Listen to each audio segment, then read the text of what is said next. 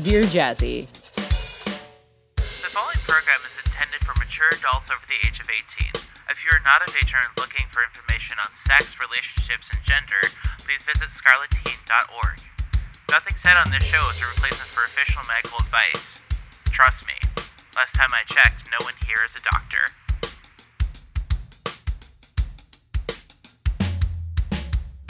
Welcome back to Dear Jazzy, episode 87, the show where we answer all of life's kinky questions. I am your host, Jasmine Starshine. And I'm your co-host, Fani EBDL. Happy New Year, Fani. Happy New Year! Happy I feel like it's been forever since I've seen ya. I haven't seen you What's it since been? last year. Oh, there it is. Oh, how was your New Year? it was good. Uh, I went out to a bar. It was fun. I got my New Year's kiss. How was yours? Good. Uh, we had a friend over who brought some of uh, brought some food from our favorite Korean restaurant, and it was delicious. Ooh. and they uh, they got some time away from their kids, and that was awesome. So we had some nice uh, adult time. Well, adults only time. Not insinuating that we fucked them, but we had some great like time to have adult conversation with other adults, and that was a lot of fun. And then that evening, it was me and Gray in the basement, snuggled up together. yeah, yeah, number Oh one no. already Uh-huh. watching the uh watching the ball drop together on a live stream and Anderson Cooper was not drinking this year unfortunately but he was taking mystery shots of mystery liquid and the first one was pickle juice and he was just so Oh, God. offended by it. It was hilarious. Oh God, yeah. so yeah that was a lot of fun. Uh and it's just been some really like chill days since then oh my gosh. Since we did our holiday special it has just been a blitz of everything going on. I'm so happy to be like generally out of those woods. How about you? Yeah. Um, I'm looking forward to having a pretty slow uh, and reasonable January. definitely. Alexa turn on the nursery. I- oh my gosh shut up alexa stop i'm not sure how much of that came through but she just decided to give me a monologue Uh, yeah, I heard part of it. Gray just messaged me and said, LOL. He must have heard that too. Joe, I'm sorry for setting off your Alexa. And I'm sorry for everyone at home for uh for possibly setting off yours. I forgot to mute myself. But I have uh the fan in my room set up on voice controls. Uh yeah. Do you have anything exciting coming up this week, Fani? I meant to ask. Uh, exciting coming up this week. Nothing off the top of my head. I mean, I I got a boyfriend recently, another boyfriend, so that makes two now. You sure did. pretty Can do cool. you want to tell us about that? yeah, I've some been holiday orgy. Ah, yep, yeah, sure did. Got uh, stuffed like the turkey. Nice. But no, uh, I'm uh, I've known him since the summertime, and then we started hooking up after the orgy. Whenever I was like, oh gosh, okay, so you are pretty good in bed. Uh, I should probably uh, hang on to you. And then just on like New Year's, uh, I drunkenly asked him if I was girlfriend material. He said yes. Then I asked him if he wanted a girlfriend, and he said yes. And I said, okay, consider it done. And he said, oh, okay. So I've got a boyfriend. Cool. Sounds like a very uh, mutually beneficial business transaction.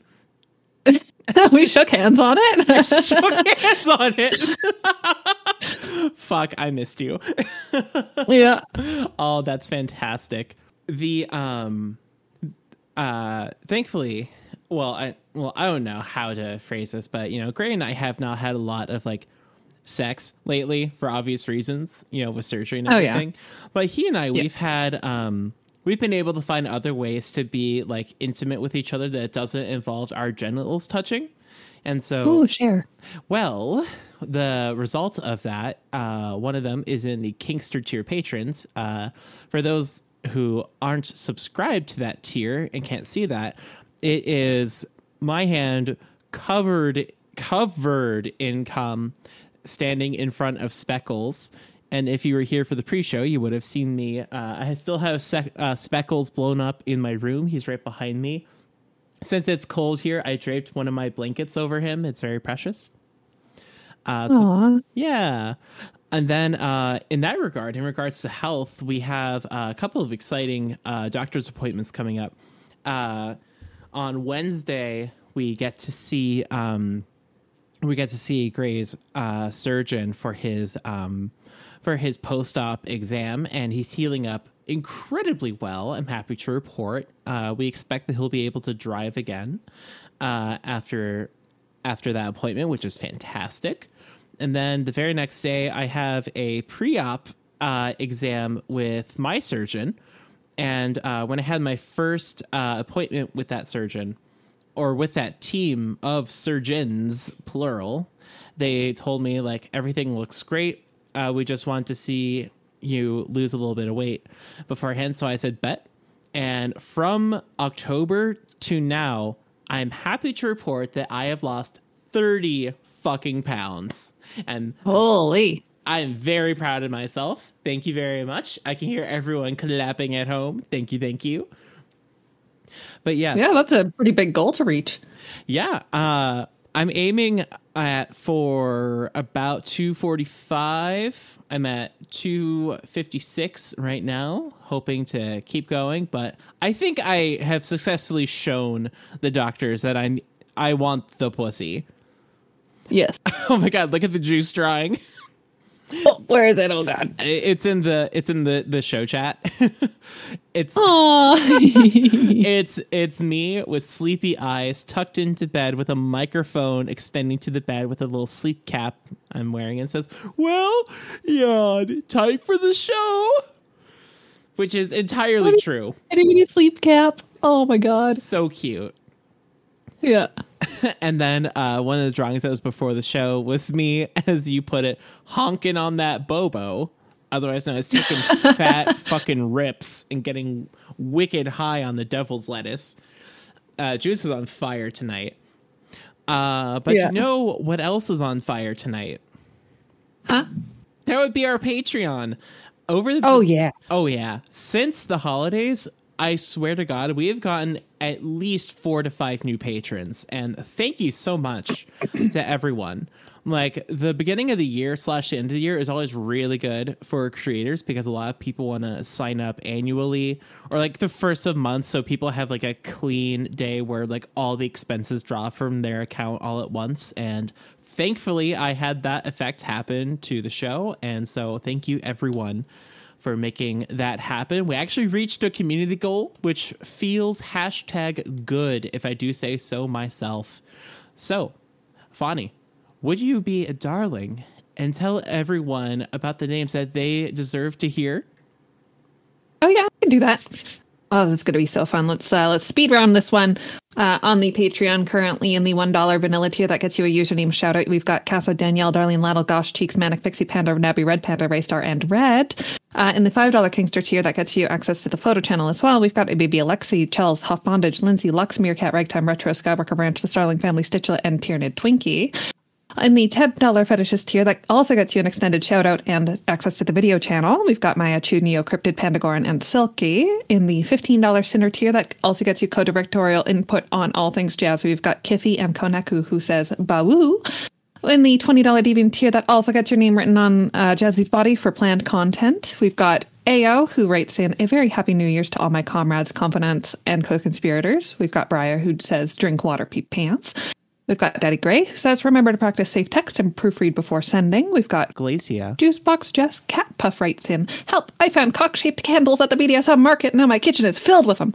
We've got Let's Call Me Joe, who writes in Happy Holidays to all the bigs and littles and Merry Christmas to all and to all a good night. We've got Little Pup Tracks, Luna, who says Poe. Lupin, Person Alias, who says back to functioning. Pope Felix, who says Mr. T is stored in the balls. We've got Sluggy, Soup, Spade, and Summer, who writes What type of diapers do vampires wear? Vampers. I'm clapping. Good. Good. oh, Joe forgot to send his new shout out. If you can do it within like 14 seconds, we will read it on the show. Promise. Big promise. Come on, Joe, you can do it. Jeopardy. Let's go, Joe. Dun, dun, dun. That's not the Jeopardy song. I'm just going. It's not the fucking Jeopardy. Free jazz. Free, jazz, it. Scuba da ba ba doo ba doo ba doo ba doo ba doo ba doo ba da ba doo, Scuba da ba. And jazz at a time. Oh, so sorry. Better luck next No, time. it's okay. We still love you, Joe. Oh, he said, "I'm sorry." No, there's nothing to apologize for. You gave us a really good bit. you gave us a really good bit. If we Oh, don't get some free jazz next time, I'm going to be not sad, but a little disappointed. He's just going to write in asterisk jazzy free jazz asterisk. Thank you. oh, I, I What a good idea. Ser- I hope that 14 people don't do that because I'm going to run out of scat solos to do. All right, Fonny, thank you for the reading the uh uh pit pa- patron shout outs. I can talk. I'm an adult. I can do this. All right, um time for it's time for the news. And uh, the news that we have today is a uh, fairly big one, uh, pretty big honking news piece, um, and that is uh, tickets for CapCon were announced. Uh, they are going to be at the time of recording. They're going to be going up this weekend, and there is a little bit of confusion because there are uh, this year there are a couple different levels of tickets. Uh, so i we're just going to take some time to just go through it uh, while we're here. I have it pulled up All right. Yep. on my side. So we're going to give some hard numbers and hopefully explain what's going on this year. Uh, sorry, I'm just rearranging my windows. Here we go. so, first and foremost, the event will be going on from the following dates March 22nd through March 26, 2023. It will be uh, at or around a hotel within the same vicinity as the last one. The hotel room rate per night will be $152 plus 9% tax. And I'm just like going through this like very like matter of factly and clearly just to like get the information across. I promise I'm not like talking down to anyone. Uh so the type of the types of tickets that you can get are the golden ticket, which is the standard ticket that has been uh, available every single year. Uh, that will be available for two hundred and forty dollars. If you want uh, the early release ticket, that will be two hundred and sixty dollars. Uh, and those will be released on January seventh at twelve p.m. Central Standard Time. Um, and then the $240 ticket will be released on January 10th at 9 p.m. Central Standard Time. That is a Tuesday. Uh, I would personally aim for trying to get one of the early release tickets uh, Saturday the 7th at 12 p.m. CST. Personally, that is my personal recommendation. Uh, and then on that day, uh, two other types of tickets will be being released, and that is uh, the different room captain tickets. What is a room captain?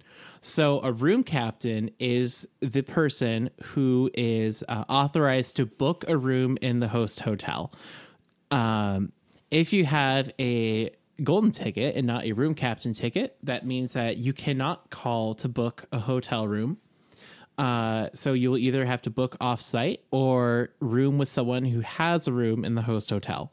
Uh, so with those tickets, you can either get a double full-size bedroom for two hundred and eighty dollars, or the king-size bed room ticket for two hundred and eighty dollars, and that uh, denotes what type of bed arrangement setup that you have um, in your room.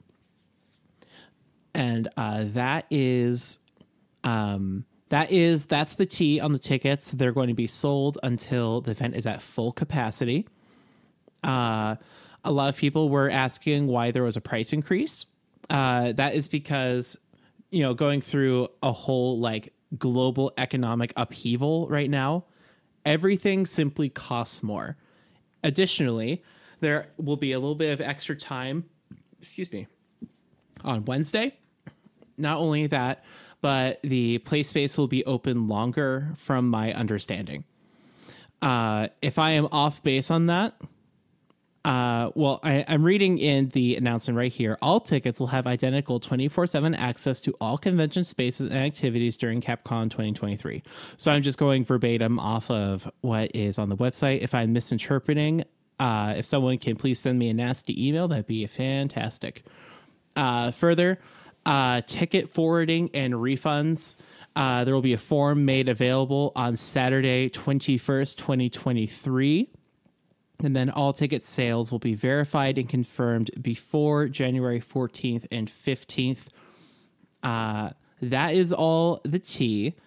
Um, hopefully, I was able to get all the information across in a very clear manner. Uh, if you have any other questions, please feel free to reach out to uh, CapCon themselves, as I am not affiliated with CapCon, despite what some people may think. uh, but that I hope that clears up some stuff. That is like the big piece of news. Fonny, did I did I touch on everything, or is there am I, am I or am I forgetting something? Uh, I do kind of want to clarify the the whole uh, ability to purchase the second ticket thing uh, that's mentioned because one of my other friends was kind of tripping over that a little bit. Like, what what what's that for? Um, and that's only because like, uh, sorry, I just had the idea in my head and now I'm trying to articulate it into words and they're all out of order. Um, but yeah, on all of the days when tickets are being released, um, where you can get the the room captain or early release tickets, uh, they've got the footnote that's saying an additional ticket will be available for those who secured a room captain or early release ticket, and that's because you can only buy one ticket at a time. Yes. Your cart will only let you buy one ticket at a time which is really um, important to note because tickets sold out rapid fast last year, and that is their attempt to try and uh, slow down the sale of tickets so more people have a chance to get in. hmm So you can get your room captain ticket or your early release ticket on the first two days there. Uh, that does allow you to get a second ticket for your partner or a friend, um, just in case. And by get, we mean buy a second ticket. it yes. doesn't come with a second ticket. You get the opportunity to buy another ticket. Okay. I I think that we put that in very clear terms. I, I feel confident with that. I realize that mm-hmm. uh, me saying I feel confident with our answers has become something of a show catchphrase and a meme. and I'm yeah. like, yeah, not wrong. Not wrong at all. Uh, this is not related to kink or fetish at all. I'm just really excited to info dump. Uh, so, what if I told you, Fonny, that uh, this is the uh, this year marks the 35th anniversary of Warhammer 40k, and then oh god, I think like the 40th anniversary of Warhammer as a whole. I think so. They're doing a bunch of like Ooh. special promotions this year. Uh, every every year, uh, every single physical Warhammer store get it gets a like a celebration pack of uh of like special goodies and like different like promotional stuff. And it's like if you spend x number of dollars in the store on the celebration weekend you get different like prizes and gifts. And this year they're offering gold medal fucking dice. And i'm so excited. Obviously they're not solid gold. They're colored gold. But they're metal dice and you get four of them. And on the six pip is a Warhammer logo. And I'm just like, ooh, I'm so fucking excited for this. That's legit. Yes, it is. Thank you for letting me info dump. I had to share, I had to get it off my chest because I'm so excited. Uh, some of the other gifts uh, there is a objective marker two of them there are metal deployment barriers, uh, a dice bag, and some pins, it looks like. And it all comes in a swaggy little box. And I love that. Thank you, everyone, for letting me talk about my special interest on a fetish advice show, which we are a fetish advice show, as everyone here knows. Fonny, were you aware of that?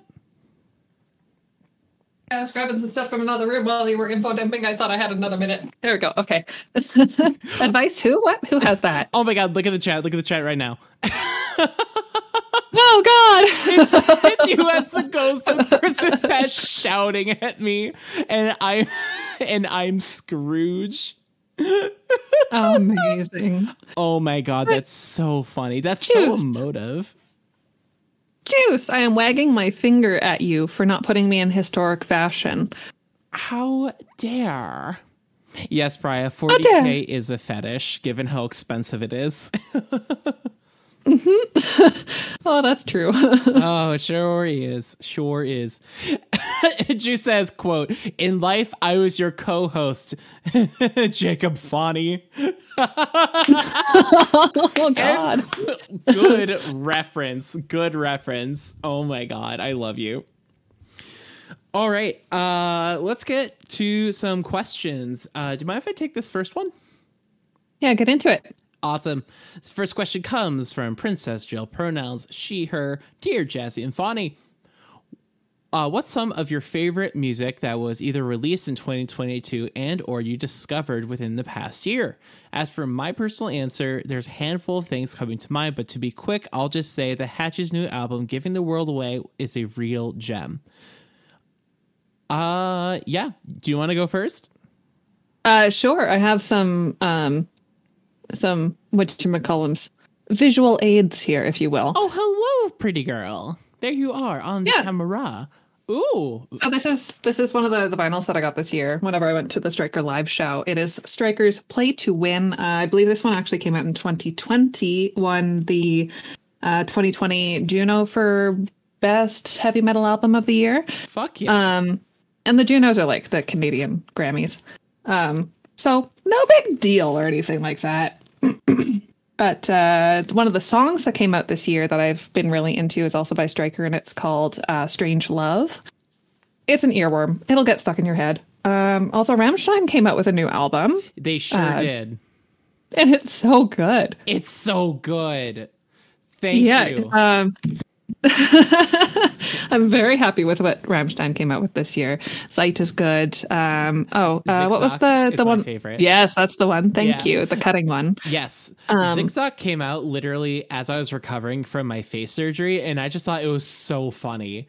Like the timing Yeah. on that. I was just like, oh, I'm going to go have my face operated on by a plastic surgeon. Here's a song about plastic surgery by Rammstein. Yeah, and- Zigzag is just like snip snip. Um, and then their song "Giftig" is on my um my my my playlist, my usual playlist, and whenever it comes on, I'm like, yes, okay. Um, and that one is a song about toxic people, so you know, pretty cool. And then um, Rina Sawayama came out with "Hold the Girl" this year, her new album. oh yeah.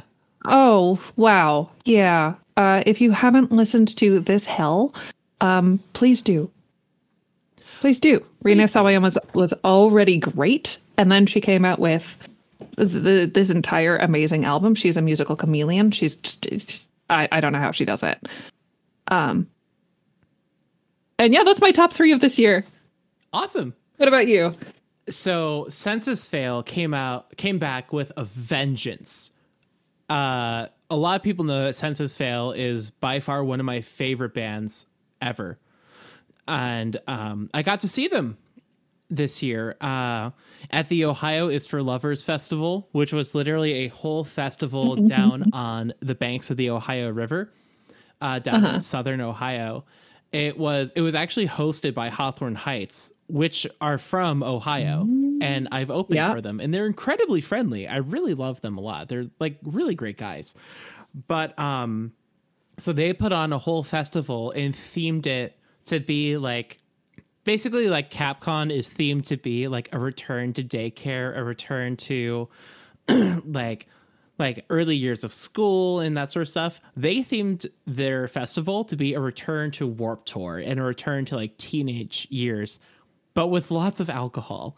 So Gray and I we went together and we got we proceeded to get rip roaring drunk and we saw all of our favorite bands from our teenage years and we are just crying our eyes out. It was great. And um Senses Fail was at the top of my list, so we got to see them, and they played a couple songs off their new album. It's called "Hell Is in Your Head." Uh, it is about uh, the lead singer Buddy's mental health and his spirituality in Buddhism. It slaps ferociously. It is such a good fucking emo album. Like it is a lot of people are saying it's a sequel to their album Still Searching, and I agree with them. Like it it slaps ferociously. Uh other than that, Metallica just put out a banger a little bit ago. Oh yes. Rammstein put out a banger uh, earlier last year. Uh, and then Cavetown, totally different track, but Cavetown put out some bangers this past year as well. And Cavetown is like one of the one of the one of the musicians I listen to that isn't high octane and violent with their music, but uh, Cavetown is incredibly wholesome and cozy and wonderful, and uh, the music that they put out this past year has been awesome. I've also been Hell yeah. he hasn't put out any music in literally hundreds of years because it his name is Wolfgang Amadeus Mozart. But I've been, but I've- I've, been listening to a lot of Mozart lately. I just uh, Gray just showed me the movie Amadeus, and it made me cry because it is just such a profound I- described it to him as a near art film because it it just speaks so intimately to the experience of the artist and everything. And it just like is incredibly profound and beautiful. Uh, if you're a musician of any flavor or an artist of any flavor please do yourself a favor and watch amadeus. It is a beautiful film. And so after that i've been every time i go down to the kitchen to cook I've been listening to Mozart and I'm like it's really growing on me. portrayal of Mozart and Salieri in that film. Um, and it, it hurts me a little bit to know that that's not the real history between the two. Yeah. it's definitely But- really dramatized. Yes. But as a film, wow. As a film, Wow. incredible. Yeah. And also it really sheds light on Salieri as a composer who was largely forgotten until that film came out. And I've been listening to a little bit of his work and he's no Mozart, but I still like him, you know? Mm-hmm. Yeah, so I was like, oh great, a, a new classical composer to listen to. yeah. And I, I think I've seen Amadeus like three times, maybe. It's just one of those comfort movies that I'll put on in the background. Um, and I do, I do like the way that Salieri tries to like convince um, the king that like oh Mozart's music is just it's just too messy. There's just too much going on with it. Please please keep paying attention to me. Please keep giving giving me your money. Yeah, no, that so sad. It was so sad, and also like the part where they, where all the aristocrats go, "Sire, too many notes. There's too many notes," and like the uh, the uh, the emperor is played by one of the actors from another cult classic film, uh, Ravenous, and he was hilarious in that film, and he he's also hilarious in Amadeus, and he just um yeah, I think Jeffrey Jones is his name, and the uh, the uh, the Emperor is just like kind of aloof, but also just like really funny, but and kind of down to earth as as much as an Emperor can be. And every time someone tells him something that's just like stupid, it's just he's just like, uh huh, and there it is, and it's just so dismissive and bitchy and hilarious. I don't know. Is Jeffrey Jones still in jail? Juice ass? I don't. I didn't know that he was in jail. Oh God. Oh no. Oh no. Moving on, we have another question uh, where you get to info dump again. Oh. And I'm very much looking forward to this one. And this is our friend Personalius writing in Dear Jazzy, which Warhammer faction has the most interesting lore in your opinion and why? Well, I'm so happy you asked. uh, you know, a lot of the factions have some really deep, interesting lore. Iglesias is four hours later. Yeah, literally. Um, I think the faction that is most fleshed out in terms of lore is uh is the Imperium. Um, but that is like a whole like conglomerate of different factions. Within them, you know, you have the Space Marines, you have the Adeptus Sororitas, you have the Adeptus Custodes, uh, you have Astra Militarum, otherwise known as the Imperial Guard. um, you have so many factions within the Imperium, and a lot of the literature that came out um, that's that has been published center is in universe. Uh, like a lot of the like the novels and books are like supposed to be in universe artifacts, and like they're written by real people but the books themselves are supposed to be like imperial records. So I'm reading through some of the Horus Heresy novels, and it's supposed to be like the account of a remembrancer writing a log for the imperial archives. And like a lot of the codexes, which are the books that contain rules for individual factions, are also written through the lens of this is an empirical record that you're checking out from like the Imperial Library or like a military briefing as if you are a commander. Like, oh, Commander Starshine, here's your briefing on the enemy that we're about to face. And then it's you open it up and it's ah yes, the Tyranids. Really, really cool theming. And um I personally think that some of the most interesting lore uh, falls on the shoulders of the original uh, 18 Space Marine chapters uh, which at that point were called legions, and the whole uh, story of them uh, through uh, the unification of Terra and then the Great Crusade leading up to the Horus Heresy is just so fucking incredible. And to learn about like the Terra Unification Wars, you by extension also learn about the Thunder Warriors and like the Proto Primarchs, and then the Adeptus Custodes, and then Big E, the Emperor himself.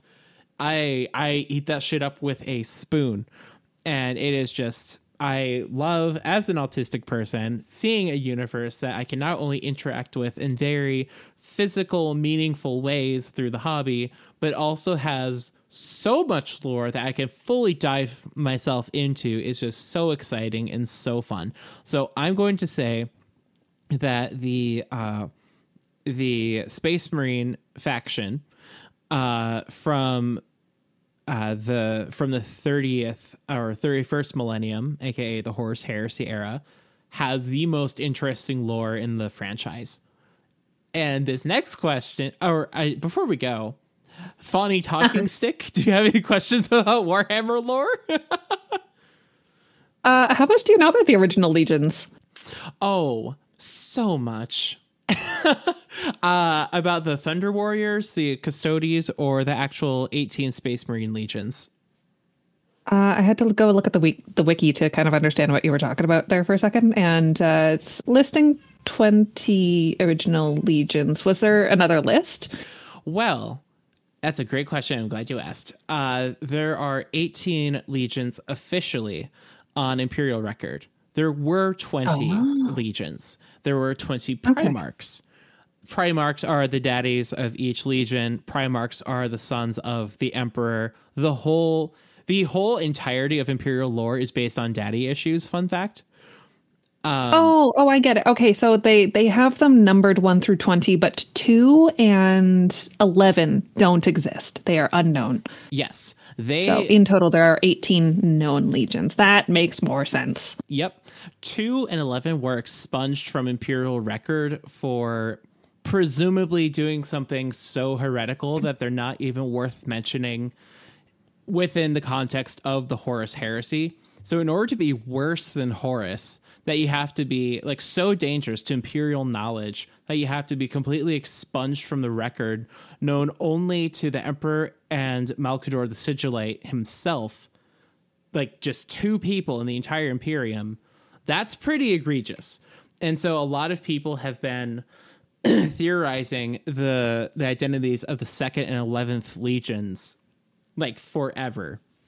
And I have mm. some hmm. theories. Everyone has some theories uh, but no one really knows for sure.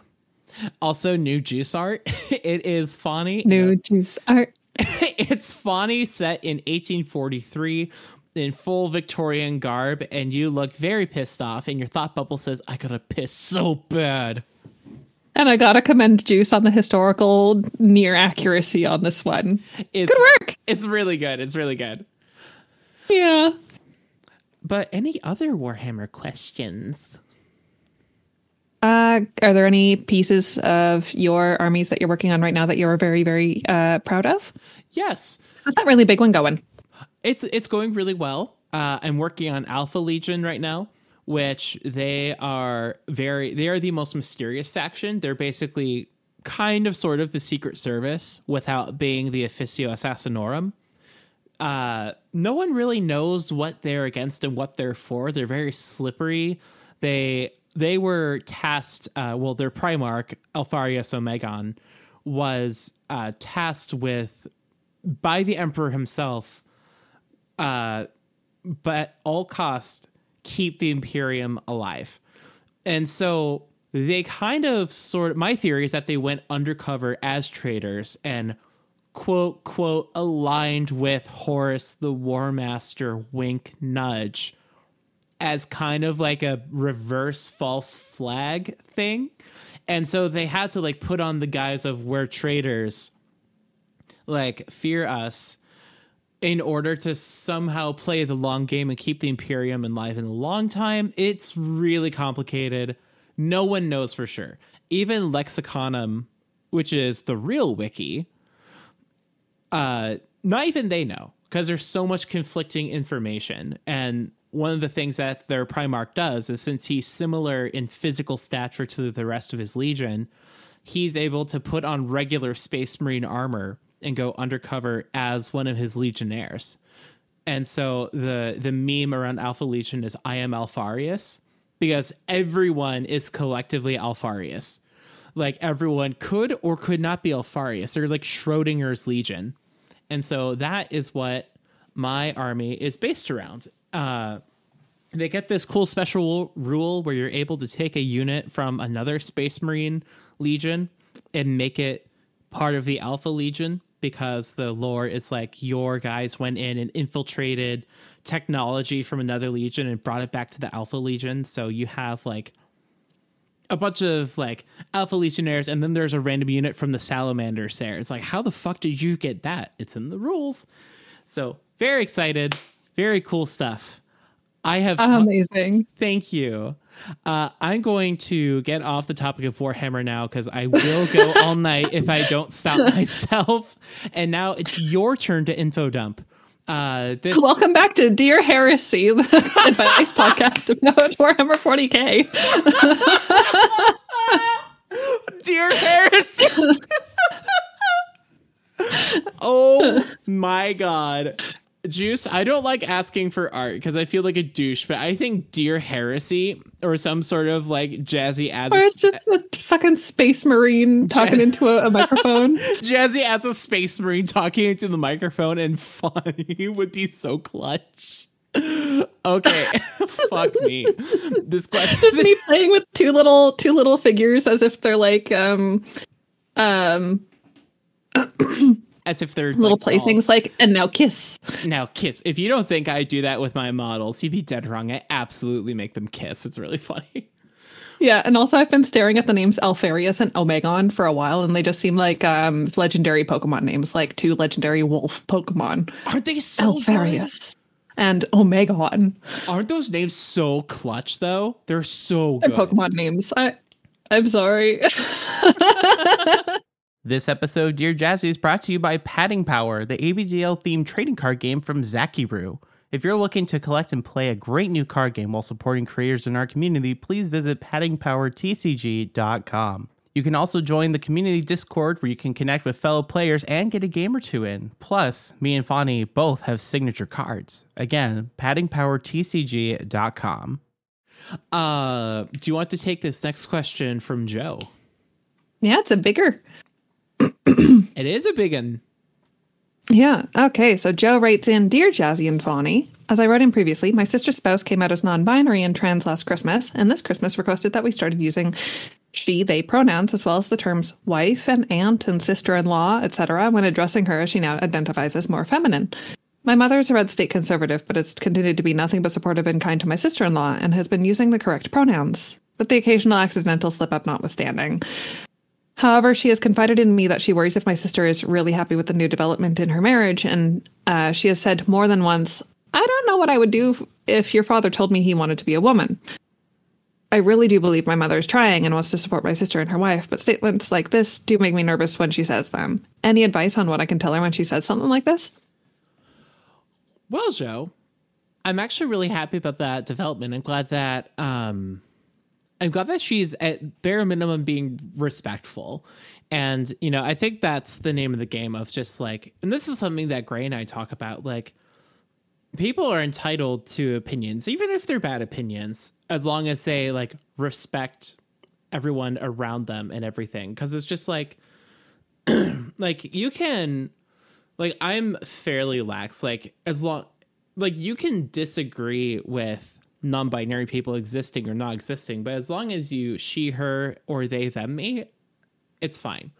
Like i'll i'll i'll play warhammer with you you know. But also what the oh my god the art.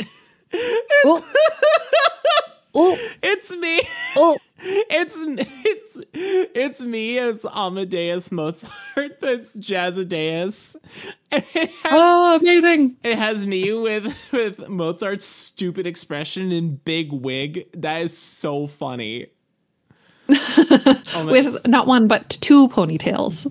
one at the bottom, braided like Mozart. And then Jazzy's usual. Oh god, that's so funny. And the face that Juice drew me with is definitely the the like his reedy little laugh from the movie. oh my god, that's so good.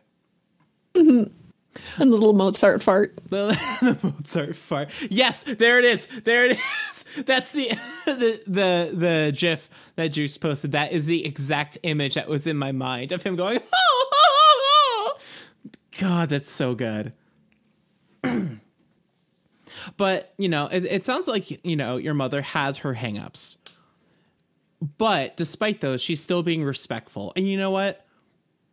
despite our best efforts as a community, not everyone is going to get on board our bandwagon. But the fact that she is finding that compromise point, that's great. And, you know, sometimes that is like the best you can get with some people. And for a red state conservative, that's really good by red state conservative standards. Um, However, the comment of "I don't know what I would do if your father wants to be a woman," that comment does not surprise me at all. That is actually a very incredibly common sentiment among the cis proper noun capital letters the cis. Like that is not a unique take at all, and a lot of people do wonder about that. And a lot of people have been asking that question over the past uh, 10 years where we've really seen the rise of trans rights and trans activism. Like a lot of people have been asking that question. And I think, like, you know, I think if you're in a relationship with someone and they transition, yeah, there is an adjustment. And yeah, it is, um, you know, there is some stuff for, to get used to, and it will take just a little bit of time to get used to pronouns and doing the thing. Like, I get it. I respect that uh, that change. Obviously, it becomes a problem when someone's like, when someone's going through a transition, and then someone says, "Oh, this is hard for me too. I'm transitioning with you too. This is hard for." me." No, it's not. No, it's not. Like, just get that out of your head. But um the fact that she is trying and like being respectful that's pretty great. Um and the other part is it sounds like she doesn't really have to worry about her husband coming out and transitioning. It just that that doesn't sound like it's the case so it it's kind of a moot point for her.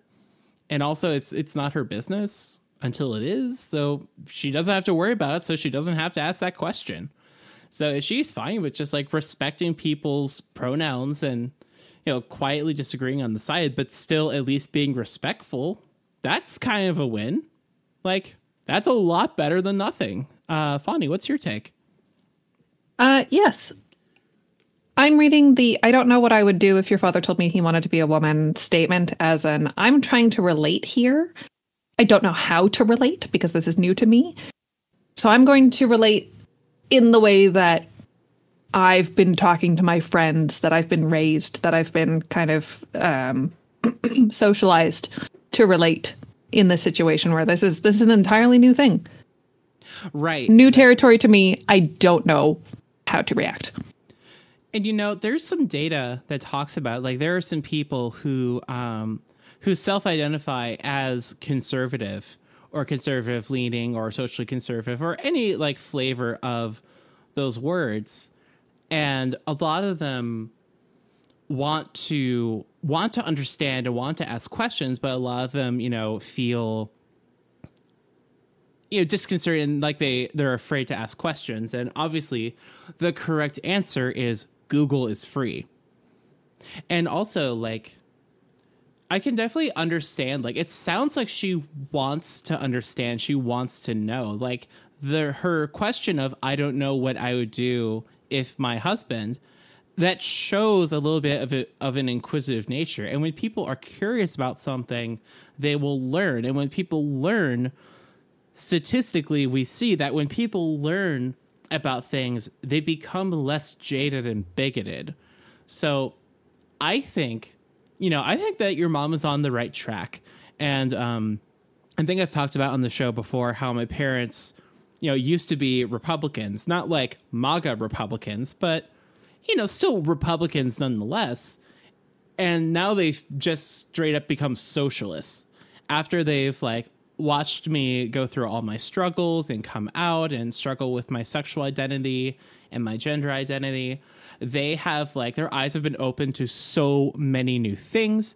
And I think the final straw was me falling in love with and being engaged to my husband, who is a biracial black man where they realized like, i think that was the last straw where they finally like it like it clicked and they like got with the program and they've come like such a long way such a long way from the time i first came out in 2009 to now in 2023 like the transformation has been absolutely incredible and i think that there could be hope for your mother like you know the wording and everything could be awkward and kind of mm, now but you know with some years, with some time, I think, you know, I think that maybe she'll come around.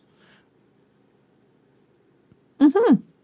And yeah, I read this as more of like I don't know exactly what to do here. I'm a little bit worried about the entire situation because I don't know what I would do. But yeah, I'm don't uh, have any strong feelings about the subject in that it should or should not happen. I'm just saying that I'm not sure.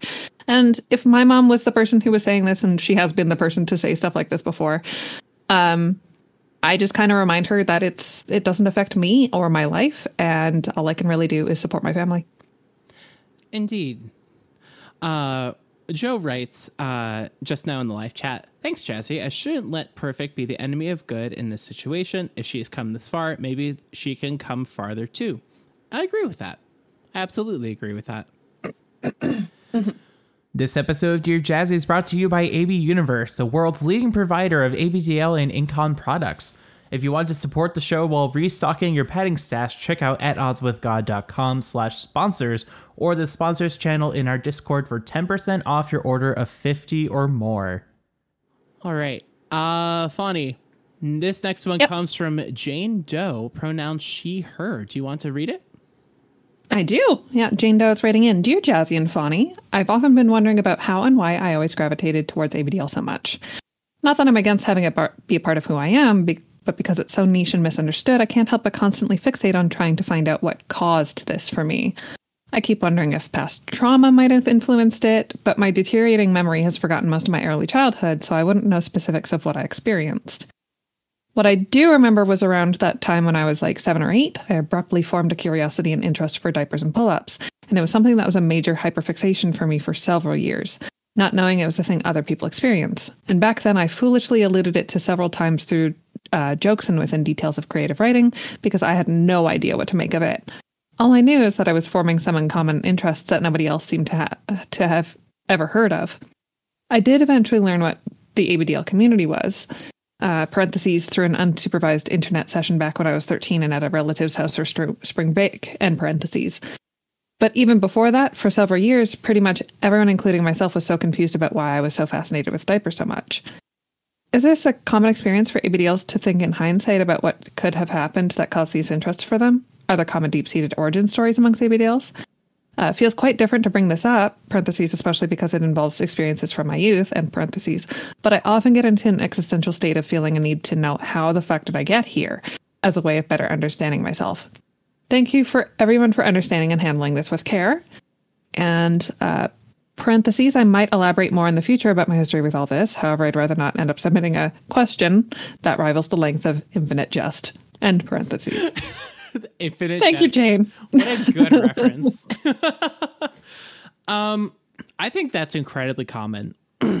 uh, incredibly common, actually, is uh, in in what we know from uh, fetish psychology is uh, people generally do not choose their fetishes, and they are formed very early on in development and. Um, and we also talked about this in my adolescent psychology and developmental uh, developmental psychology class uh, the first time I was in college.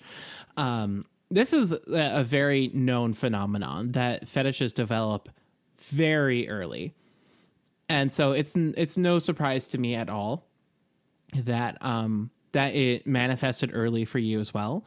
Um, I talked on the show at length about how. My experience with ABDL is I never really felt like I truly like grew up. Like I never really gave up a lot of stuff.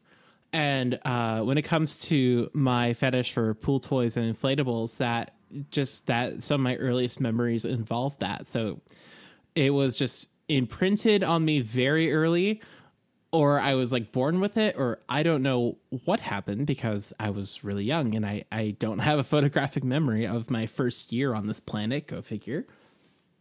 But um I think it's entirely uh entirely understandable. And that uh the, you know, the other part of it is kids really don't have a lot of tools to articulate themselves. So it also makes sense that uh in the world around you you would like be asking questions and expressing this this really deep seated feeling that you had um you know about these these feelings that you don't quite understand and no one else was discussing. So i think i think you're totally on the money and it's totally um like the the evidence and the research and the data that we have about psychology and sexuality uh perfectly shows and mirrors your experience almost to a T. Uh, Fani, what do you have? Um, I also ask this question of myself all the time, where it's like, okay, I remember like some of the times where I was exploring those thoughts, but I don't remember the first time. Mhm. And I remember like back in the day of being like, damn, if I were to play house, I'd always want to be the baby. What's that all about? Um, Right, right. And then the internet happened and I was an unsupervised, probably 15 year old whenever I was like, oh, huh. There's there's there's more. Oh oh dear. I sense uh a whole thing happening right here for me. Some some sort of like formative memory of the the internet. Uh Foxtail Times, anyone? Oh my goodness. yep. Oof, turns to dust.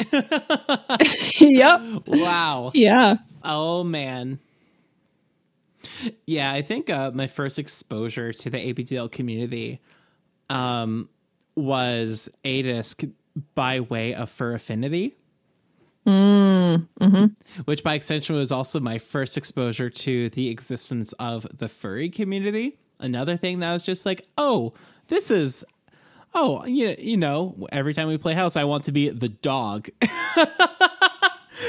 Oh, yeah, that makes sense. Yeah, which it's kind of an apples and oranges comparison because furry is not necessarily a kink or a fetish. It's like a it's a community and an art form. So kind of apples and oranges, not really the same at all. But uh, there's a lot of bleed over in the communities to the point where they're almost a convergent circle. But I think Yep. that you know your experience is very valid and very well documented and very well expressed in the data and in the science behind all of this. I wonder if Brian Zamboni wrote any papers on this. Brian Zamboni is such a name. Zamboni, spelled like the uh, uh, spelled like the ice uh, surfacer Yep. machine. unfortunately, Brian Zamboni is not with us anymore. He was a scholar who wrote a lot about kink, especially like uh, gay and age play kink communities. So I think he was really fucking cool. Um, and I think I only found out about him in like 2020, like the year after he passed away. Mm. And I was so disappointed because I was like ready to send an email to be like, wow, you're amazing. So Yeah, it looks like I, I looked him up. It looks like he has some really incredible papers. Like I'm going to have Mhm. to read through his publishings because he looks like a cool guy. All right, and I just realized that I had the knob uh, for bass on my on my channel on my soundboard a little bit too high, so I just fixed that.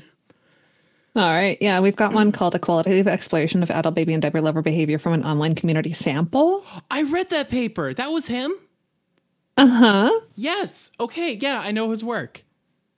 Yeah. Uh, and you can you can tell um, what the community is kind of formed of for people who are willing to be vocal in it because the uh, study examined about 1,800 uh, self-identified males, 140 self-identified females, and 78 um, people who identified as transgender members of the ABDL online community. It's like that's that's a big difference, 1,800 to 140. Yep. Uh, and then the other part is that that is entirely an accurate statistic. Yeah. And I'm wondering how many uh, of the the transgender self-identified members um, are actually just in the other group. right. Uh, that that also was what I was thinking. Is like that is a lot of people who self-identify as male. In the time since that study, I wonder how many of them have come out as trans or don't know that they're trans yet. Like Yeah. that. Or the people who preferred to just click either male or female instead of trans. Exactly. And there's also not an, an option for non-binary, ex- for example. Yeah. Like it definitely like it definitely shows the age of the study. It's not like a knock against it. It it just shows like the time period in which the study was conducted, and it makes sense. Mm-hmm. But very interesting. Mm-hmm. Yeah, and I'm seeing this one was published in 2014 the first time. Yeah, Neat. Okay. check- Anyways, checks out. That checks out. there there are um, scholarly papers on the subject. Some of them are very good, and some of them are very bad. Uh, it is up to you to go find them. And uh, if you if you would like to write reviews of these papers, um, they are reviews are amazing. I love paper reviews. They're really, really interesting to read because some of them are really, really good and thought provoking, and some of them are really shit.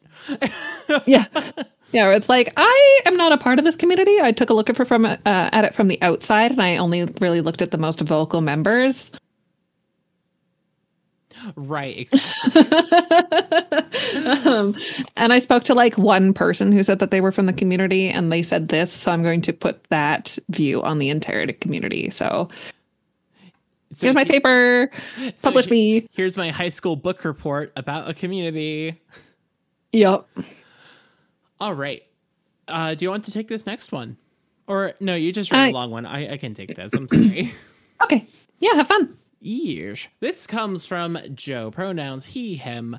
Dear Jazzy and Fonny, I have been involved with a few online communities which were either damaged or imploded due to negativity or infighting that kept escalating until it all boiled over and ended with a lot of until it ended a lot of relationships and friendships. What are your thoughts on how to best handle on how best to handle confronting these issues early on in order to de-escalate similar situations and keeping the peace? Wow. Uh, that's a really good one. I feel like I've been dominating the mic this episode, so I'm going to let I'm going to pass the talking stick to Fawny first on this one.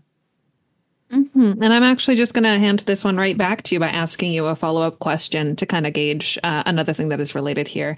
Uh, in our D and D group, there's been a little bit of tension uh, behind the scenes uh, between sort of the the preparedness and play styles of different members. I tend to butt in, um, not being part of uh, the tension, but wanting to de escalate it by asking uh, instead of dwelling on what we have done and what we are, why don't we focus on what we can do? Jazzy, do you have you noticed that? And what are your thoughts on my approach? I think uh, you know I have noticed that, and I think it's a very, I think it's a very productive mindset because it not only validates, it validates the experiences of everyone involved in that situation. Like it validates the frustration of some people, and it validates uh, the experience of the people who uh, the other group is frustrated at, and you know, in this instance, the person who is uh, learning new aspects of the game and trying to keep up with other people who have been playing uh, the game more seriously for longer, etc. Um, just as an example, um, I think it's a very constructive mindset because it validates, you know, it recognizes, you know, this thing happened.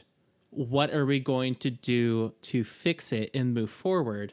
And i think it's a very uh, it's a very productivity minded approach. It it i think it really uh, mirrors the growth mindset which i really appreciate. Um, i i think it's great.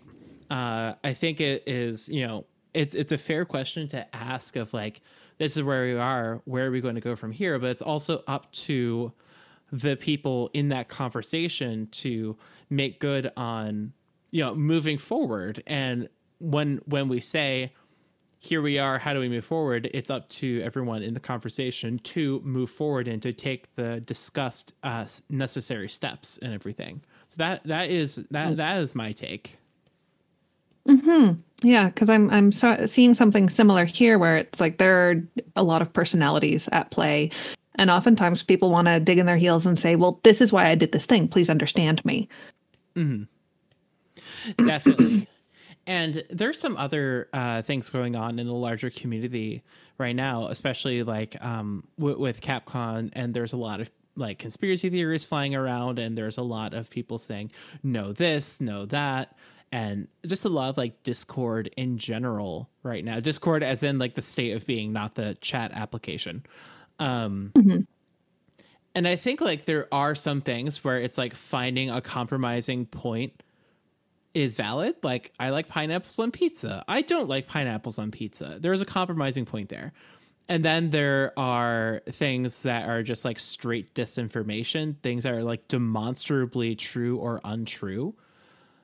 And it's just like you can argue till you are blue in the face to try to tell someone what the facts truly are and they are just not able or will ever be able to receive the information no matter how like if you, if you tell someone the sky is blue and they say no it isn't you're not going to be able to reason with them.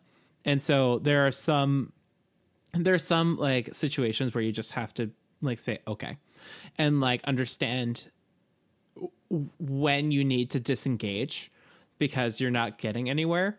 And i think that that leads in back leads us back to the actual like the kind of like the chutzpah of the question itself of just you know there are it is human nature to disagree with other humans. That is just one of the things that we do best as a species.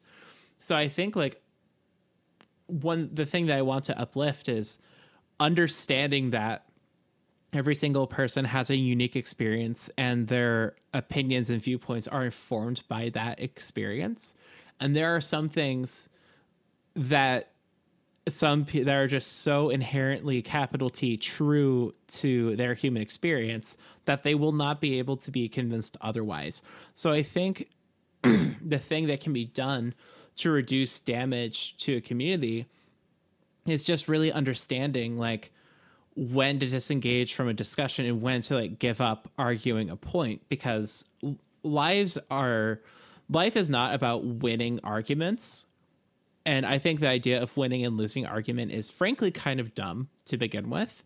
So i think like i think the first step to that is really kind of breaking the mindset of like every argument every discussion has to have a winner and a loser. I think that's the first step.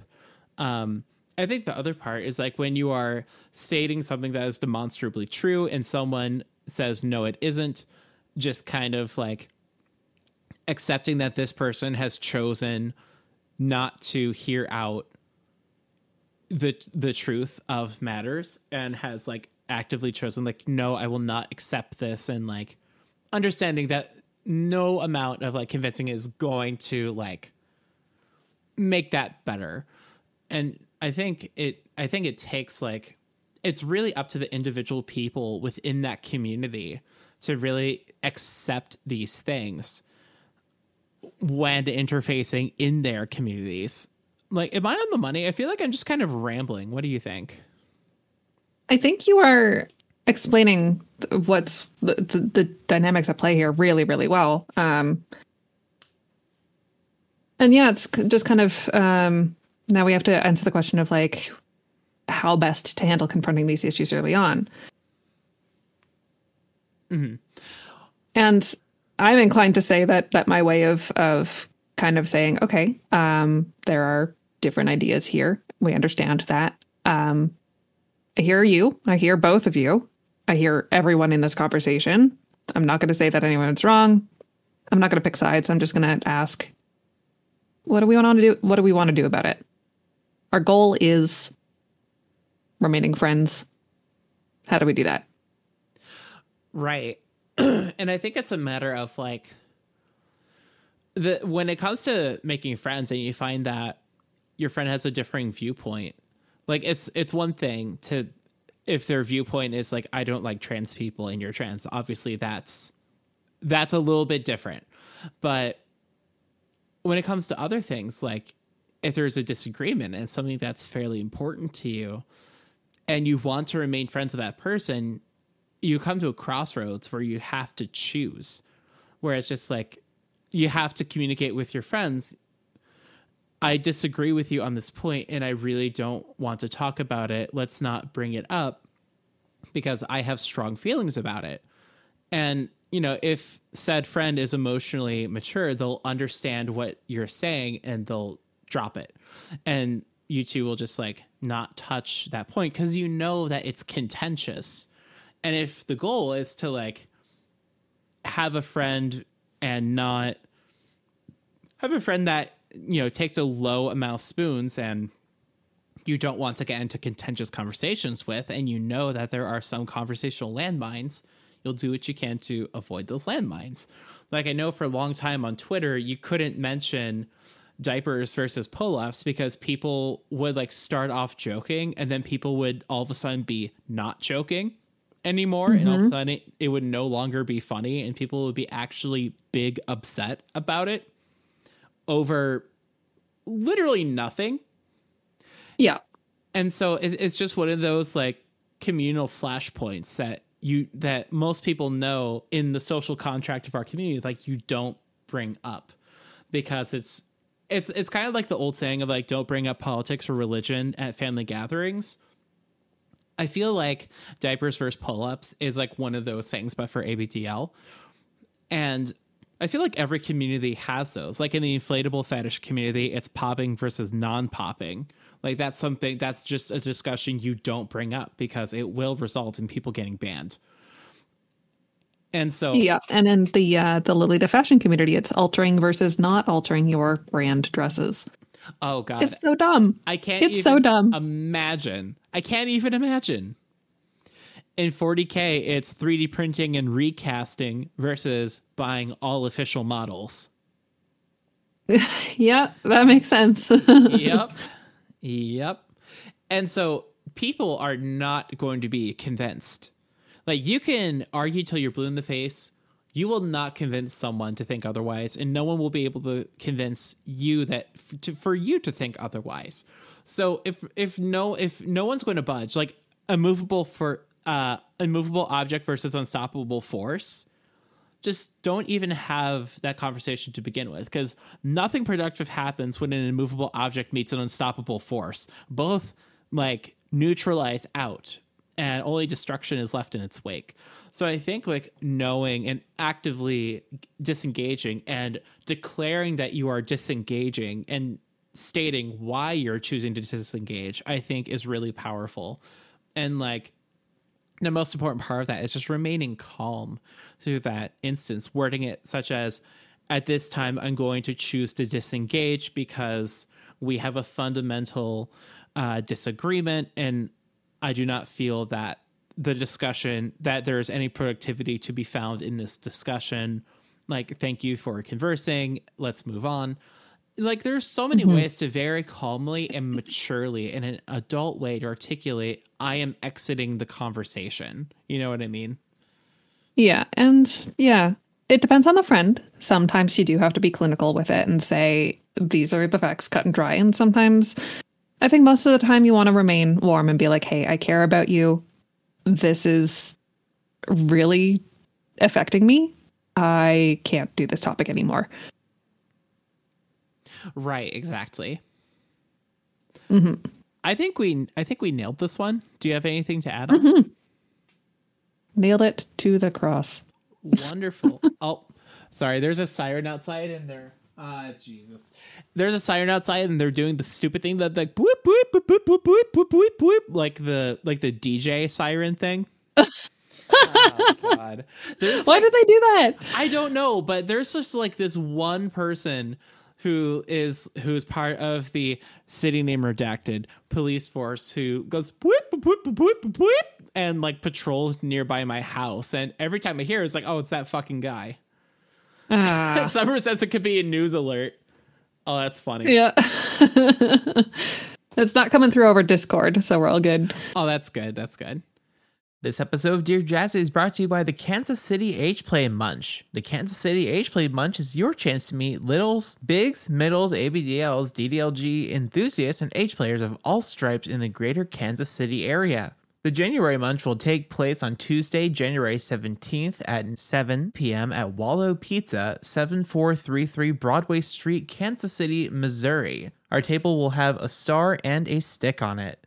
Uh, okay. Uh, Next one? Yes, next one. All right. This one is written in by Lexi, she, her, who writes in Dear Jazzy and Fawny, is there a hard line between lifestyle and kink? Also, where does age regression and a- end and age play begin? And at what point does it stop being sissification and start being gender expression? I'm bringing this up with my therapist tomorrow, so any advice helps.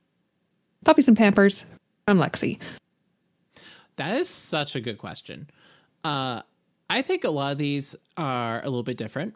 Uh, I think the hard line between lifestyle and kink is is lifestyle. You know, you are living it. It is your lived experience. It is a community that you are a part of.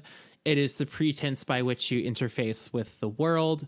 And kink is it, kink could be something that you like do, something you enjoy, uh, versus lifestyle where it's just like this is this is it. This is who you are and everything. So it's like a difference in like severity and interest. Uh, and similarly, where I does- definitely think you and I are a very good description of the difference between lifestyle and kink. I You are agree. lifestyle and I am kink.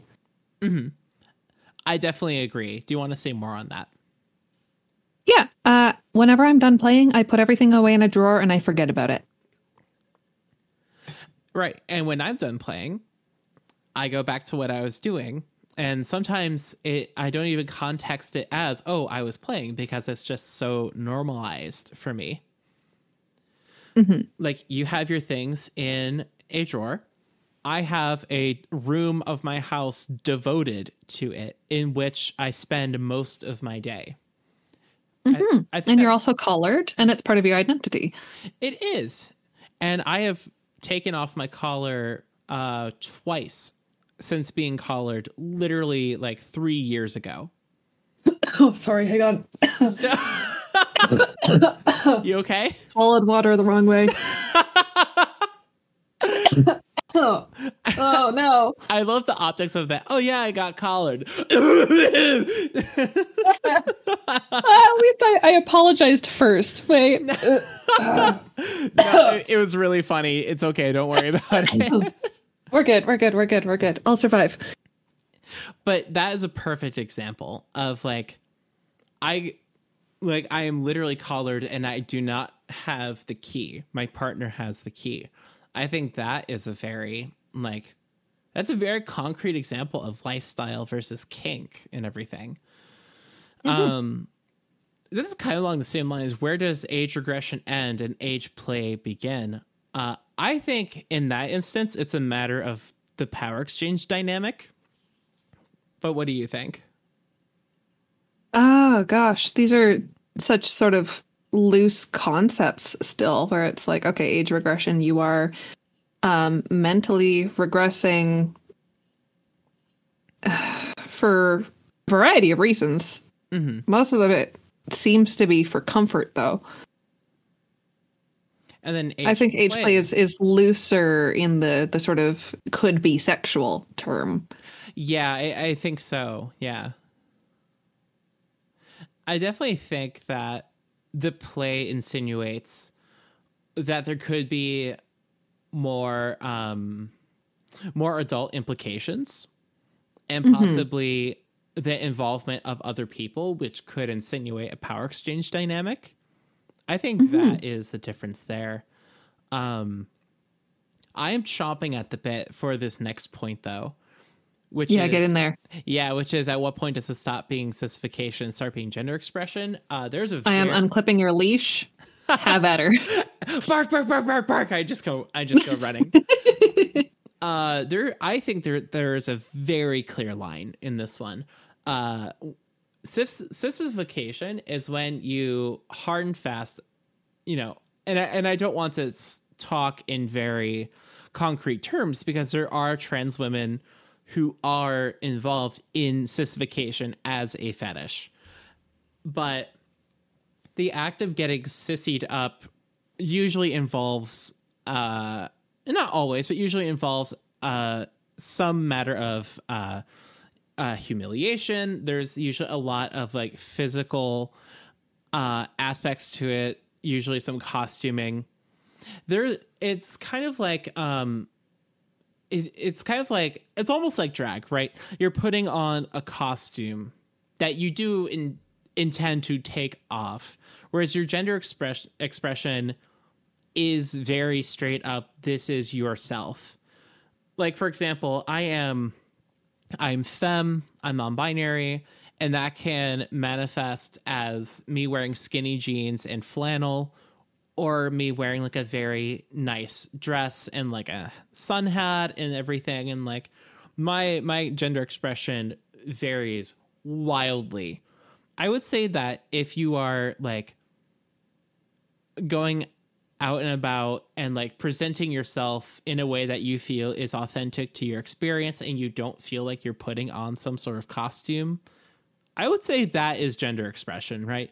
And if it feels like you are excuse me it's like because is is a kink as much as it is an expression or it can be a kink uh, i don't want to again i don't want to speak in concrete terms because i'm sure for some people it's not a kink it's just like an expression form.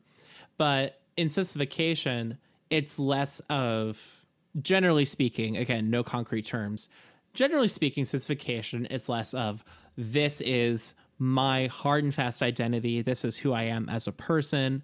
And generally you wouldn't uh, say like if you go to the doctor's office and you're filling out your intake chart you wouldn't write let's say that you are a cis male into sissification you would write m on the chart for example. But you know again that can also get a bit more complicated. And if you're saying like oh i'm into sissification i write f maybe it's starting to bleed into your gender expression. And there there definitely could be some overlap in those circles uh but for me i think this one is a bit more clear um because for a- vast majority of the experiences of sissification that i see online uh, it is generally in a kinky context and it generally involves some level of humiliation and such. But again, no concrete terms, and everyone's experience varies and is different in this regard. And there are also a lot of femme identifying people who are also into this. Uh, Fani, talking stick. Hello. I have very little um, to to add to this. I've got pretty much the the same understanding of of sissification and gender expression. Um, I've I've never really had to play too much with with gender expression, just being a, a cis female and then being like, "Yep, I'm I'm pretty comfy with what I was given."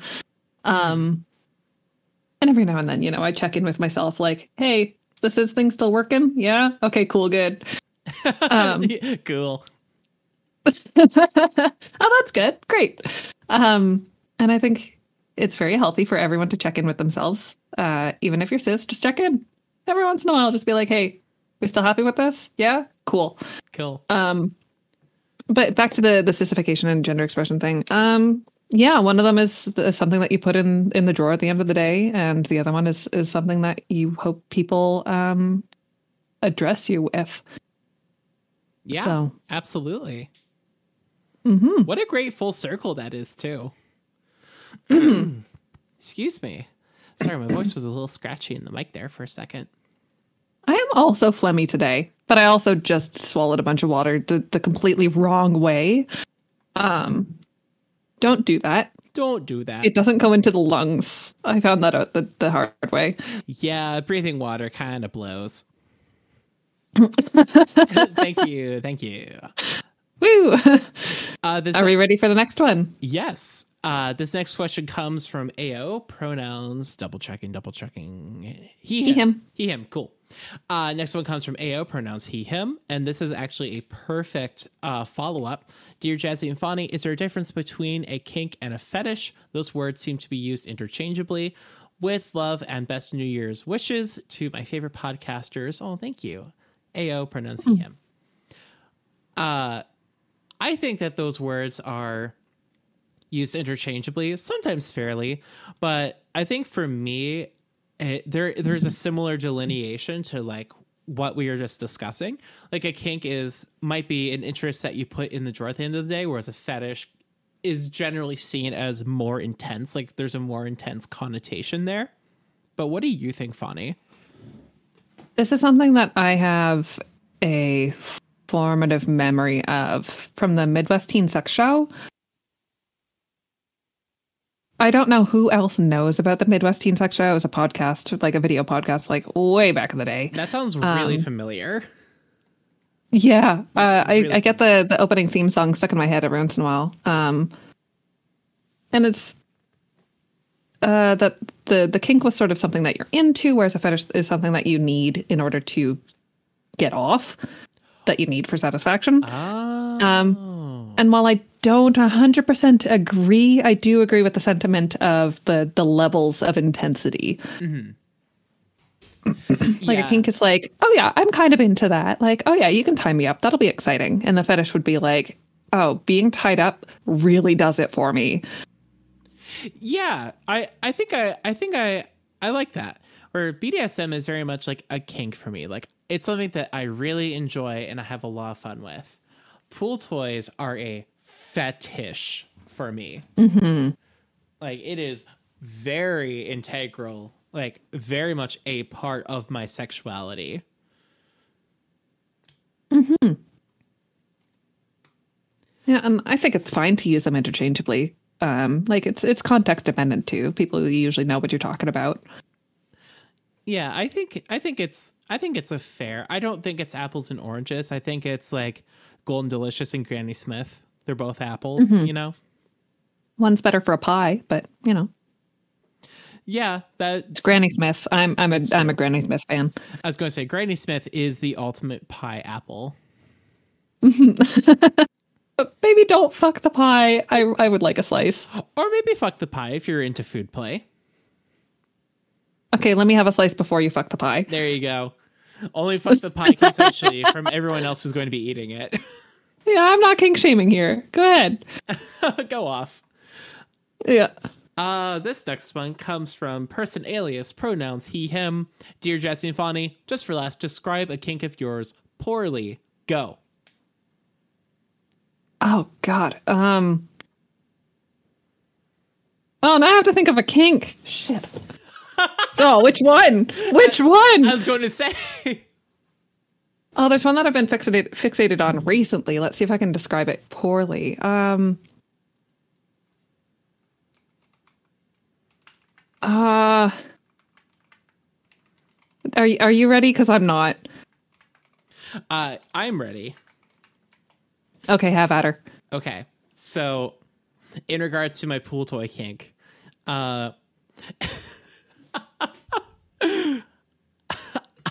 I fuck plastic bags filled with air. Oh, Or, um, or with ABDL, I take shits and gigs quite literally. amazing. Yep, yep, that'll do it. It. okay, well, I couldn't think of anything for the first one, so let's go with um, uh, being unable to to to undo a knot um, gets me wet. Oh my god. Oh my god, that's a good one. oh fuck. oh my god. Do you have another one or just that one? Oh god, the, the other one is just being a pass around party bottom. Oh my god, yes. there you go. But how do you describe it poorly? Uh being a Yeah, me use that urinal. one. No, but I'm not. I don't want to be pissed on. Okay, that's true. Uh hmm. A portable Being pissed on is going to get me pissed off. Oh, A portable glory Yeah. hole. yeah, there it is. There we go. We got there. Yeah. All right, I'm down. All right. uh very last question. Do you want to take it? I will. I will grasp it firmly. Uh, and this one's from Summer, who writes in Dear Fawny and Jazzy, I am generally an emotionally strong person and don't man- mind when people come to me for support. However, this only seems to happen when I myself am at, am at a low point. It seems people would rather not bother while I'm feeling good and positive. Do you have any tips for dealing with other people while at a low point yourself? That is again, people are asking some real good questions this episode. Holy shit. Uh, I was actually just having a similar discussion with with Luna uh, today, actually talking about how um, how sometimes when people themselves are in unstable places, they turn into a therapist for others as a way to escape helping themselves. Um, and it's actually like a noted phenomenon. But when it comes to um, other people coming to you when they see you at a low point or in distress, it's it's times like that where sometimes we are the most visible, right? Um, People see distress and they think to themselves, "This is not how things should be. I need to do something." And so when people assume that things are all peachy keen, a lot of times subconsciously people will think, um, oh, like my help is not needed. I don't need to interfere. When when the reality is sometimes kind of checking in when someone is presumably doing well can help maintain that positive baseline. Um, if people only chime in um, when they suspect you're at your low point, I don't know. It it it, uh, it reminds me of. I, I know people can get mad at me for being an MGK fan, but I really like his music. He's from Cleveland, but uh, he has a line in his first uh, rock album uh, that's the ones that gas you up only come around when the flame is on, and I just think that is just so true. And what a lot of people will do to make themselves feel better is like gas up people who they perceive as being at a low point themselves. And um, oh, this person is sad. I'm going to make their day better. And then they're like, I improved someone's life. Go me. I did a good thing. I'm a good Samaritan. And and you know, people can, you know, it, it for some people like being that person to help out others is like helps them feel better about themselves, kind of full circling to what I was talking about at the beginning of this answer. And it, it can seem kind of impersonal, but if you perceive that that's a thing, maybe reach out to those people and say, like, hey, I want to talk to you more. Like, I'm feeling really good. Like, I want to continue the conversation at all times, not just when I'm feeling bummed out. Uh, but when it comes to dealing with people at a low point, I know that when I'm at low points, I don't want to converse with people and I actually get kind of annoyed when people are like, "Oh, I haven't seen you uh text the Discord chat in 2 days. Are you okay?" And it's just like there's a very small number of people that I appreciate that input from. Those people know who they are, and also Fani, you are one of them. Wink nudge. It's like the people who are like very like near and dear to me. It's just like, ah, yes, chosen family member. You are reaching out to me, and I appreciate that. But I think it's the other part of it is being a, a content creator on the internet. It's like when a bunch of people, it, I, I, it's like it's like the thing where a bunch like 20 people all tell you if you're ever if you ever feel sad you can come to me and then you become mm-hmm. paralyzed for choice. And it's just like you say that I can come to you but you also don't know me intimately as a human being. So I I really can't. And so you know I, I definitely kind of like go into like lockdown mode when I'm at a low point where it's like the people I want to talk to are my family my chosen family my husband and my therapist. Yeah. so I think like and like the other thing is you know I have I have sensory issues. I get overwhelmed. I don't think there's anything wrong with like there's nothing wrong at all with putting yourself first. And if you need to just like leave your phone at home and go for a little drive and then come home there's nothing wrong with that. I'm just kind of like i i practice very actively walking away from social media and only checking it a little bit throughout the day and spending the rest of the time with my models or a show or my books or something like that. Uh, I'm going to talking stick because once again I've dominated the conversation.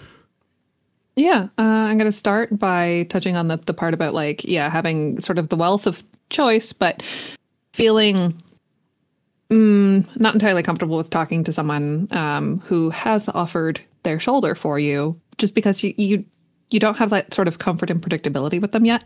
right. Yeah, I, I definitely get that. I appreciate it every time anyone's just like, "Hey, I would love to listen if you've got something that you want to talk about," and I'm like, I appreciate you very much. That in itself means a lot to me. That's that's comforting. Not going to happen though. Um, Yeah. there are definitely people that I look at and I just think this is not a cross that you can bear. yeah, yeah, and it's just kind of like we we have a parasocial relationship, and I don't want to ruin it by being negative to you right away. yep. So, um, but I'm going to also address this or uh, come at this question a little bit differently in the the part where Summer says um, they're generally emotion uh, emotionally strong, um, and they don't mind when people come to them for support. But people usually come to them for support when they are also feeling feeling low. And I get that. I definitely notice um, other people being like, "Hey, I had a really bad day," and I'm like, "Great, say me too." Um, and uh, it's it's tough because it's just like I I don't have the spoons for me. I don't know if I've got any for you. Um, I'll try my best though. I will still try because I love you. Um, Right. And that's the great part about running an advice show because people can dump their problems into the question submissions and we can answer them in a very controlled way. And that feels capital G good. Hmm. but yeah, for for dealing with other people while at a low point yourself, yeah, that's that's a tough one. It's, it's if you got no spoons in the drawer, you got no spoons in the drawer, and sometimes you just got to tell someone, "I'm gonna have to circle back around to this. Um, I'm just feeling really worn." Um, and maybe maybe they are talking to you because they find you relatable in the moment because you are kind of in the same spot that they are. That's a um, real, real good point. This is turning into a Yeah. real bong rip discussion. And that right there is a highlight point. Yeah, let me get get a honk on that Bobo. Seriously, though, what a good fucking point. Yeah.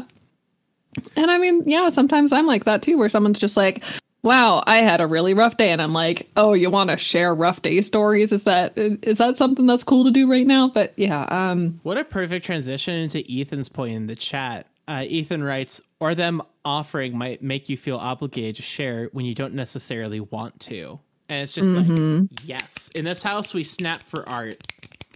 yeah. Yeah. I did not edit in those snaps, by the way. That was all me, baby. I can snap. And I heard all- them over Discord. Thank you. I can. I have the ability to snap with all my fingers. Thank you very much. Incredible. Thank you. I learned it in Latin class. I want to see that in person. You got it. Wow. Yeah. First you were cool, and then you were extra cool. Hey. Um, And then you mentioned Latin class, and you were extra, extra cool. Absolutely. Cool Ranch Doritos. Hey, that's Um, me. Let's see, but I'm going to go back to the question here, and it's uh, any tips for dealing with other people when when at a low point yourself? Yes, uh, absolutely. You can you can tell them um, you're not in it to win it for the moment, um, and that you might have to come back to this later. That's that you are offering your love, but you cannot engage. That's a lot better than my answer. I was I was just going to say turn off your phone. That's a lot better than my response. Yeah, and sometimes sometimes it does take us a few too many spoons to actually have a response for them, and I think at that point it's okay to just kind of uh, just put the device down. Absolutely. Yeah, Oh, I feel really good. and then you can come back to them or whenever you're feeling better and be like, "Hey, sorry I didn't address this in the minute. Um, still love you though." yeah. I'm feeling pretty good with those answers. How do you feel? I'm feeling pretty good. Also, I've got these honey bergamot candies, These and they're legit. what? Honey bergamot. Honey Berg Um. Yeah, this shit. Honey bergamot. Okay. Yeah, yeah, Mm-hmm. yeah, yeah. Oh, I, I also found them on the internet. Okay, these look yummy. Yeah, they look like little flowers. Ah, love that. Mm-hmm. Yeah, these are cute. Thanks for sharing with the class. Yeah, Ethan said it looks like vitamins. They sure do. Mm-hmm. All right. Fawny, These are not the vitamins that I would force Ethan to take. adorable. I love the dynamic that you two have. Ethan's are Flintstone shaped. Aw, cute. Mm-hmm. All right, Fawny. I think that just about wraps it up. Do you want to tell people how they can give you money? They can give me money by uh, purchasing all sorts of merch online from either the at oddswithgod.com links um, for the Dear Jazzy podcast merchandise, or uh, also in that link list should be my Etsy that I share with uh, Juicebox called Assorted Crinkles. Um, or they can just directly PayPal me. Please give me your couch cushion dollars. And yeah, Jazzy, do you want to tell the people about the rest of our online goods and services? I do. And the reason why there is a dead air pause is because I totally disassociated for like four seconds and I was just like not on this plane of existence, but I'm back. I am back and I have been Jasmine Starshine. Uh, thank you so much for listening. Uh, if you want to support the show, you could check out our Patreon, which is patreon.com slash Jasmine Starshine, and join the ever growing list of users that support the show and keep the lights on here. Uh, especially since I'm getting ready to go back to college next semester. Uh, I really, really appreciate uh, all the assistance and all the help. It, I, you know, we truly feel loved here, and it does h- help keep the show going and like continue existing. So thank you so much. Um, uh, like Fonny said, uh, you can find all of our links on adultswithgod.com, and I'll do that spiel in a second. The merch store is really dope as well. There's a link to that as well. And all the artists who are on there, uh, they earn a little bit of the share of the sales of the art. Wink, nudge, if you feel so inclined. Uh, but I don't want to uh, shill our stuff too too much. So I will just go ahead and say, Dear Jazz Station at oddswithgod.com production, please visit us online at, at oddswithgod.com where you can visit my links, funniest links, and every link related to this show and everything else we do in this scene. I have been Jasmine Starshine, I have been Fonny ABDL. and we will see you next time. Hell yeah. And bye bye.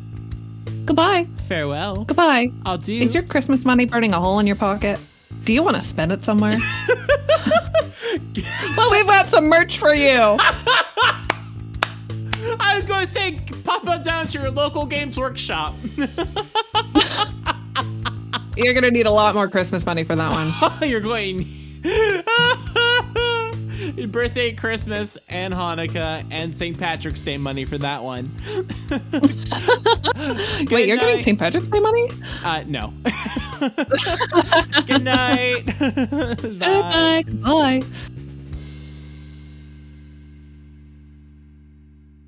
Oh, big yo. Also, I I do appreciate how in the the two photos that Juice posted of you honking on that bobo, you have an empty glass and then a glass with stuff in it, and I don't know how that happened. So the the shot glass that I have, that is the first milk that we had. The the first milk.